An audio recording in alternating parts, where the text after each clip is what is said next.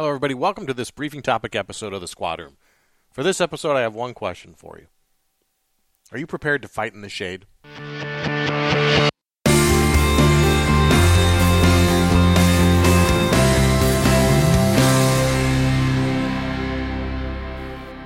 In late August of four eighty B C, King Leonidas and his Spartan army were camped along the narrow coastal pass between the Aegean Sea and Mount Kallidromo.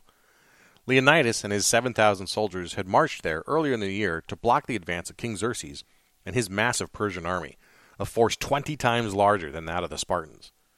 This coastal pass, known as the Hot Gates, or Thermopylae in Greek, was the only land passage north to south along the peninsula large enough for an army the size of the Persians. If a battle was coming to the Spartans, it was going to be there. When Persians approached the pass, they held their attack as Xerxes sent emissaries to Leonidas demanding surrender of their arms. Spartans were great warriors, but it was enough to give some soldiers concern over their seemingly inevitable fate. At the sight of thousands of Persian archers, more archers than the entire Greek force, a soldier approached Leonidas to complain that once the battle began, the Persians' arrows would be so many that they would block out the sun. Leonidas replied, "Good, then we shall fight in the shade." There are several lessons to take from this story that I think translate to law enforcement. To me, the most important one is the mindset that we should welcome adversity and relish the difficulty of the situation that we, as law enforcement officers, are presented with. Facing overwhelming odds, it's doubtful that Leonidas had any misunderstanding about his fate on that narrow pass. His was a certain death, along with the other men who stayed to fight. But that didn't color his perspective of the opportunity to fight in the shade. Surely the darkness the arrows would bring meant death and destruction. So how does this relate to law enforcement? Death is certainly part of our profession. Our brothers and sisters die every year. They die defending the defenseless and the ungrateful, the thankful and the repentant. They die saving mothers, daughters, sons, fathers, brothers, sisters. They die saving the dregs of society and the best of society, their brothers and sisters in blue. They are the best we have to offer. For those of us that remain behind on terra firma, we have an obligation both to our fallen comrades and to our society we're sworn to protect. We must fight in the shade. The criminals, the media, the small but very vocal minority, they are the arrows that darken our sky. They are the ones who draw insults and accusations and critiques from their quivers to sling at us.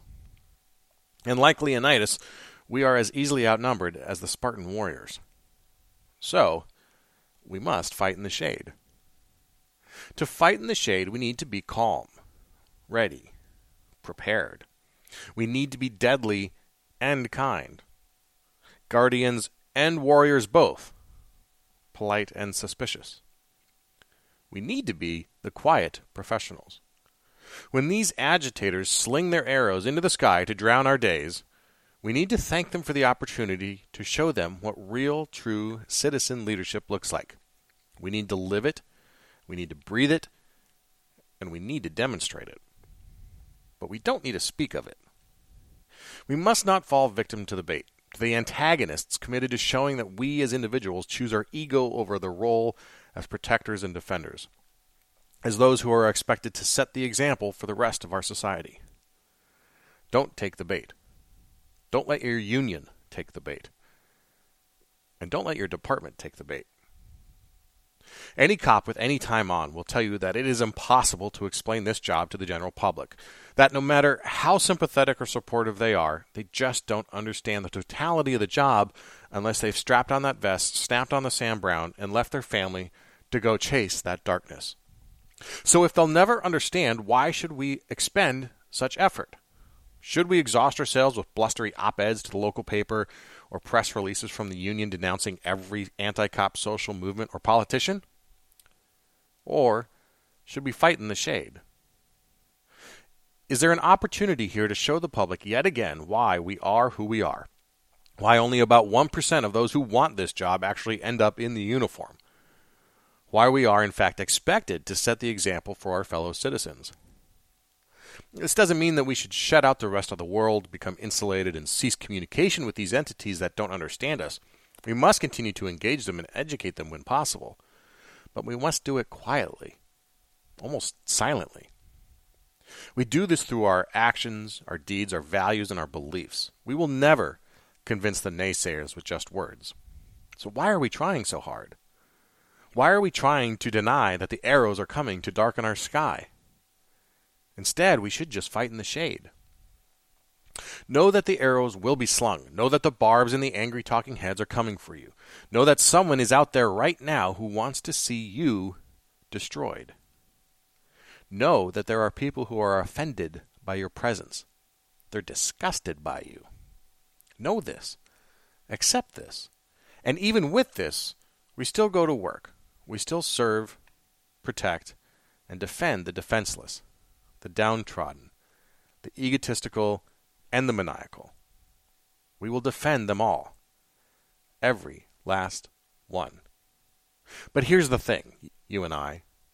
We have a secret. We know that our world and our freedoms cannot exist without us, that we are truly the thin line between chaos and comfort, and that all the naysayers need us, despite their objections. We complete each tour having advanced the entirety of our democracy moving forward. This job isn't our gift to our country, though. It's the country's gift to us. We won.